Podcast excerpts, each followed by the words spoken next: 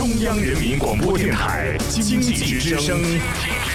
高丽掌门笑傲江湖，纷返江湖，独骑笑傲。笑傲江湖，我是高丽。现如今呢，电脑跟咱的生活是息息相关。你看这么多年，有很多的大咖，包括科学家，在各个领域开发电脑相关的技术，但是。各位朋友，如果咱要把现在用的各种电脑技术回本溯源，回到那些最初的发明人的时候，你就会发现，这其中很多的技术在最初、最初，也就是最开始的时候，都跟一个人有关。这个人的名字叫鲍勃·泰勒，这就是咱今天《笑傲江湖》要讲的故事。纷繁江湖，独起笑傲，高丽掌门。笑傲江湖，敬请收听。这个鲍勃·泰勒打小就特别爱折腾。上大学的时候呢，他几乎学遍了所有自己感兴趣的课程。用他的话说，当时呢就是找各种课来学着玩儿，一直到最后需要毕业了，他才把上过的课程的一些学分给他挑出来，拼出了这么一个大学的学位。毕业之后，为了养家糊口，他加入了一家国防公司。过程当中，他被美国航空航天局 NASA 相中，邀请他过来做载人航天的一个项目经理，他答应了。当时呢，我要给各位介绍一个背景啊，就是美国呢是正在举全国之力进行载人登月计划，所以江湖上都说嘛，上世纪六十年代的 NASA 是美国各路大神云集的地方，而我们故事的主角鲍勃·泰勒就是这当时其中的一员。在 NASA，它主要负责开发飞行控制、飞行显示和飞行模拟系统。在这样的开发当中，他发现了当时电脑操作上的一个局限性。直到有一天，一个科学家给了他一份研究计划，让他找到了这一切的未来。那位科学家叫道格拉斯·恩格尔巴特。他想到了一种方法，可以让人用更简单的方式来操作电脑。鲍勃呢，看完之后立马同意了道格拉斯的想法，给他找来了钱。我讲这个是什么意思呢？各位，道格拉斯最终把这个做出来了，这个就是世界上第一个鼠标。如果说在 NASA 那会儿，鲍勃呢只是一个项目经理，初出茅庐的话，几年之后到了 ARPA，他才真正开始慢慢改变了接下来的世界。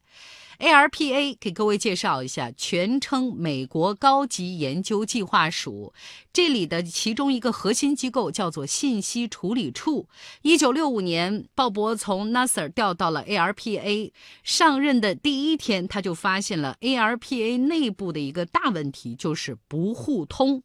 那当时鲍勃的办公室里面同时放着三个集群的终端。如果这些词儿听起来晦涩难懂，我可以给各位啊简单的转化画一下，大概意思就是，呃，每次他要从一个项目去到另一个项目的时候，都是在自己的办公室啊，但是他必须起身跑到不同的终端去处理这些事情。所以这个时候呢，他就突然有了一个想法：为什么我不能把这些电脑都用一个网络连接起来呢？那这样我就可以只用一个。终端了，就可以想控制啥我就控制啥了呀！我要用一个网络把我们这几个项目的电脑，甚至未来更多项目的电脑全部给连起来。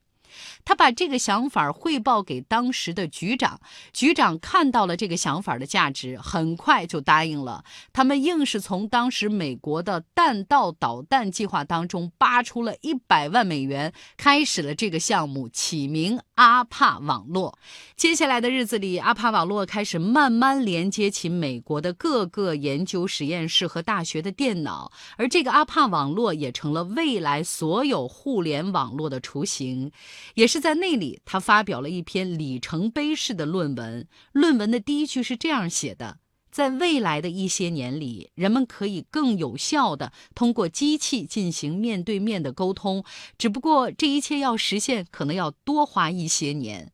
这也成了鲍勃当时对未来互联网最大的憧憬。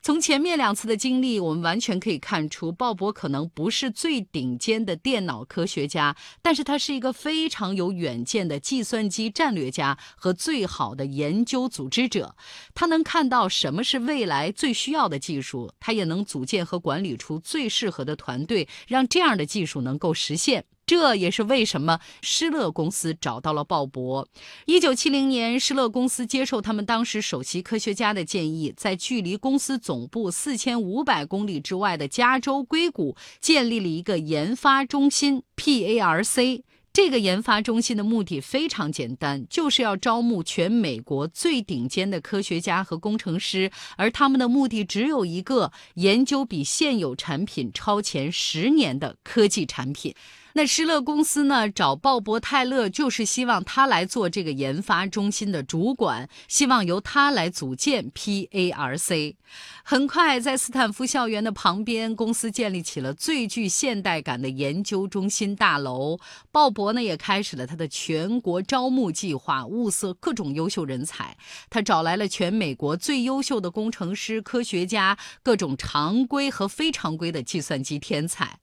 所以我就说，如果这个世界上真的存在过这么一个电脑天才的天堂，那么肯定非这个 PARC 莫属了。各路工程师在这个地方组成了一个乌托邦一样的技术王国。用鲍勃后来的话说，我觉得当时在全美国最优秀的一百个电脑科学家里面，我们 PARC 就占了七十六个。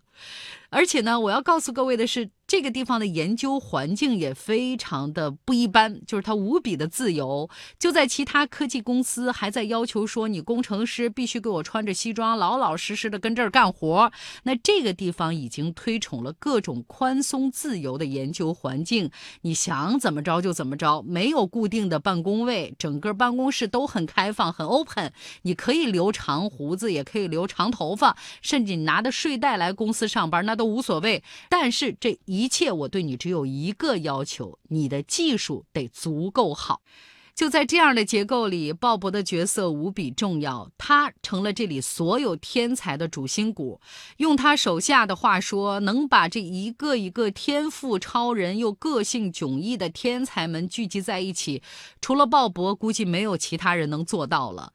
一九七一年，整个 PARC 几乎组建完成。在鲍勃的带领之下，他们只用了两年的时间，就在一九七三年开发出了一台现在看起来简直超前当时十年的电脑，Auto。就是一个机箱、一个屏幕、一个键盘，甚至还第一次把鼠标商用化。更牛的是，这么一台电脑就已经用上了图形化的操作界面。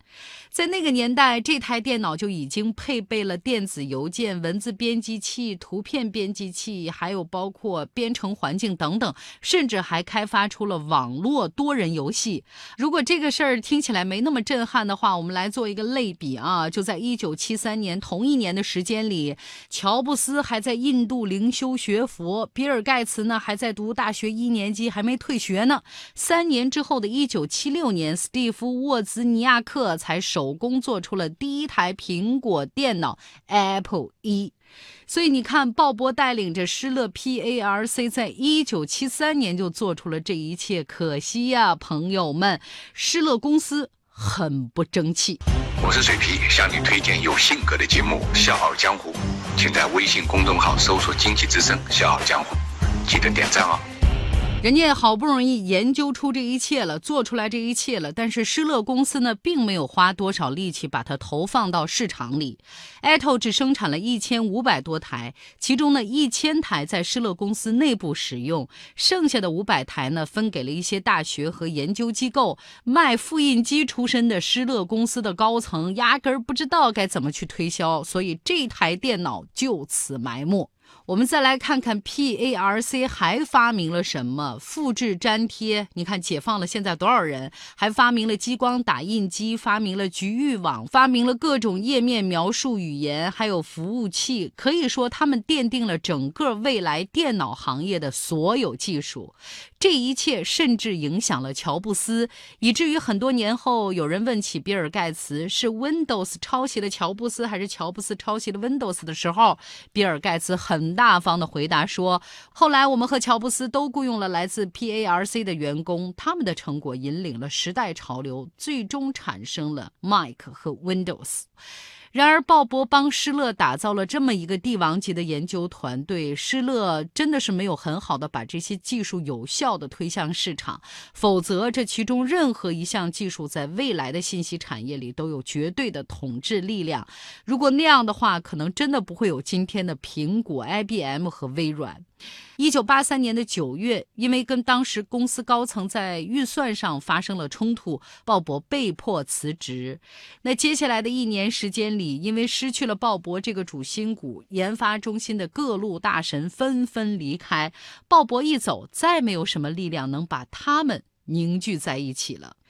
二零一七年四月十三号，鲍勃·泰勒在家中仙逝。而在这之前，他退休后的很多年，他经常在自己俯瞰硅谷的大院里办 party，邀请到现如今硅谷各个公司最顶尖的工程师，包括图灵奖的获奖者，跟他们在一起聊天、喝酒、聊科技、聊想法、聊未来。他欣赏和鼓励着自己的后辈们，所以即便是退休之后，他还在不停的释放着自己的影响力，慢慢的改变着今后和未来。小强，我是高丽，明天见。